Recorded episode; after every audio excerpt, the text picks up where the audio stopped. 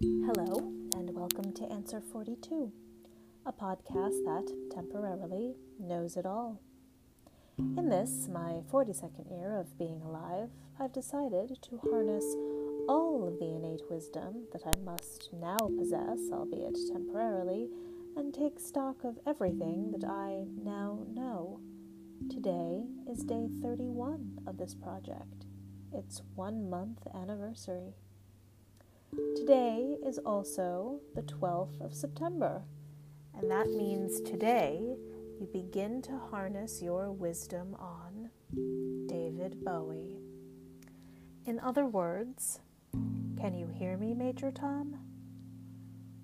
So, what is your deal with David Bowie? No one has ever just come right out and asked you that. What is the deal? Okay. How about there is a philosophy to the world of David Bowie, one that emphasizes curiosity, and often it is curiosity about what would be considered obscurity. But David Bowie promises that there is so much cool stuff out there to read and watch and listen to. You just have to begin. Not just to more deeply understand his music, but more importantly, to more deeply understand what you like, even who you are. How about David Bowie tells the story of a solo explorer who is more interested in concepts than people. And David Bowie allows you to slip into that very enticing role. How about David Bowie shows you that everything can be and should be intentional? How about David Bowie just comforts you?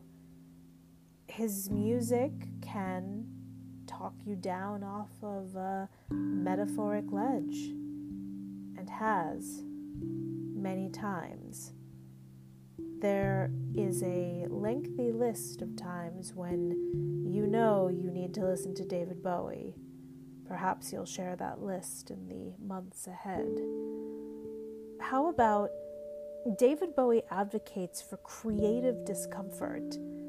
Telling you and anyone else who'll listen that if you're not uncomfortable, you're not really doing anything.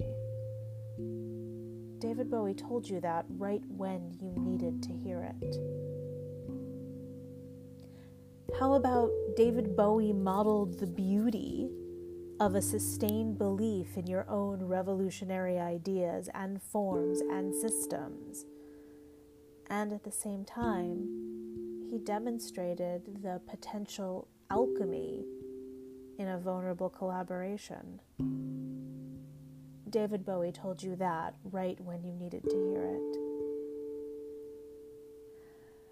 How about the teaching that you learned in the Brooklyn Museum on March 16th, 2018, which you just happened to remember and probably always will? David Bowie is teaching you that things always change. You have that on a post it. It's the last thing you see when you leave your house. David Bowie is teaching you that things always change. You remember the day you read that. And once again, David Bowie told you that right when you needed to hear it. So, what is your deal with David Bowie? Well, your fandom is a very personal thing. Being a David Bowie person is not about being part of a named fan base, uh, an interconnected fan base. You don't want to get together with other David Bowie fans. Your relationship with Bowie is unique personal, and you don't want to get together with other David Bowie fans because you suspect and expect that all David Bowie fans, true fans, feel the same way, that their relationship is unique and personal. Perhaps one of the only things that links all true David Bowie fans together is none of you will ever get used to talking about David Bowie in the past tense. David Bowie is the last topic that you are covering for the first time. Tomorrow you start up again with where you began a month ago. And so, you realize that you are ending the cycle with David Bowie. Because for you, looking to David Bowie for that last bit of inspiration and encouragement has always been the answer. Or at least it's been the answer for a long, long time. Tomorrow is the 13th, where you will continue to harness your wisdom on luck. In other words, what is luck?